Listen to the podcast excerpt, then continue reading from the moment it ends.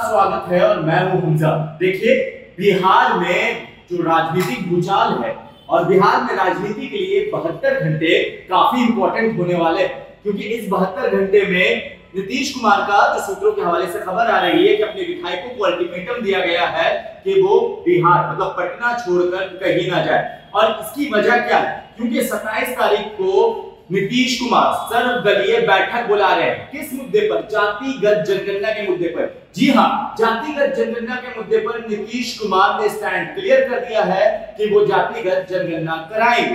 अब हम आपको पूरा खेला समझाते हैं कि विधायकों को पटना से बाहर जाने के लिए क्यों मना गया है, किया गया है। पहला, जातिगत जनगणना। जातिगत जनगणना को लेकर जहाँ तेजस्वी यादव अग्रसर है, आक्रामक है कि जातिगत जनगणना नहीं हुई तो वो पैदल बिहार से दिल्ली जाएँगे। अगर वो ऐसा करते हैं तो उनका पॉलिटिकल जो माइलेज है, उनको पॉलिटिकल माइलेज मिल जाएगा और लोग कहेंगे कि हाँ नीतीश कुमार नहीं करवाए तेजस्वी करवा लेकर अब बीजेपी जो बीजेपी सबसे बड़ी पार्टी बन गई है बिहार में, उसका उसका सीधा कहना है कि हम जातिगत जनगणना नहीं करवाएँगे। बिहार के बीजेपी के प्रदेश अध्यक्ष संजय जायसवाल का एक बयान है। संजय जायसवाल कहते हैं कि जनगणना होनी चाहिए तो अमीरी और गरीबी की होनी चाहिए, जातिगत जनगणना नहीं होगी।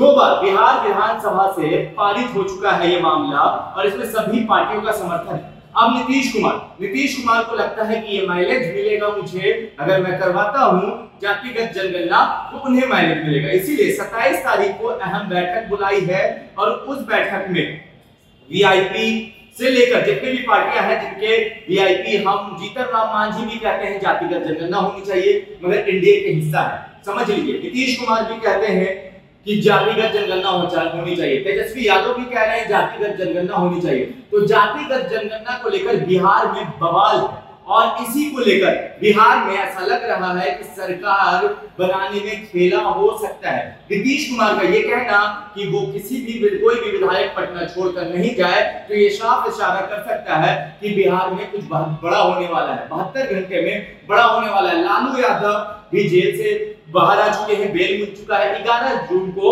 उनका बर्थडे। है और जब आप राजद के नेताओं से बात कीजिएगा तो वो इशारों इशारों में कहते हैं कि इस बार लालू जी को बर्थडे पे बड़ा गिफ्ट देंगे हम लोग। दूसरी तरफ़ तेजस्वी भी जातिगत जनगणना को लेकर आक्रामक है और वो दिल्ली तक जाने की बात करते हैं। तो जिस तरह से तेजस्वी का इस एक महीने के अंदर चार बार नीतीश कुमार से मुलाकात करना। पहला, जब तेजस्वी यादव स्टार पार्टी रखते हैं, नीतीश कुमार पैदल चलकर आते हैं। जब भी स्टार पार्टी रखती है तो तेजस्वी जाते हैं और नीतीश उनको छोड़ने आते हैं। मांझी के, मांझी आवास पर तीनों की, दोनों की मुलाकात होती है जीतन राम मांझी के स्टार पार्टी में और चौथा जब तेजस्वी यादव बहत्तर घंटे का अल्टीमेटम देते हैं। टाइम दीजिए चचा। चचा 24 घंटे में बुला लेते हैं। तो ये चचा भतीजे का प्यार भाजपा को भारी पड़ रहा है और ऐसा लगता है कि इस बार सरकार बनाने में और गिराने में कुछ खेला हो सकता है। और ये बहत्तर घंटा जिस तरह से नीतीश कुमार, सूत्रों के हवाले से खबर आ रही है कि विधायकों को वो साफ़ मना कर चुके हैं कि कहीं नहीं जाना है।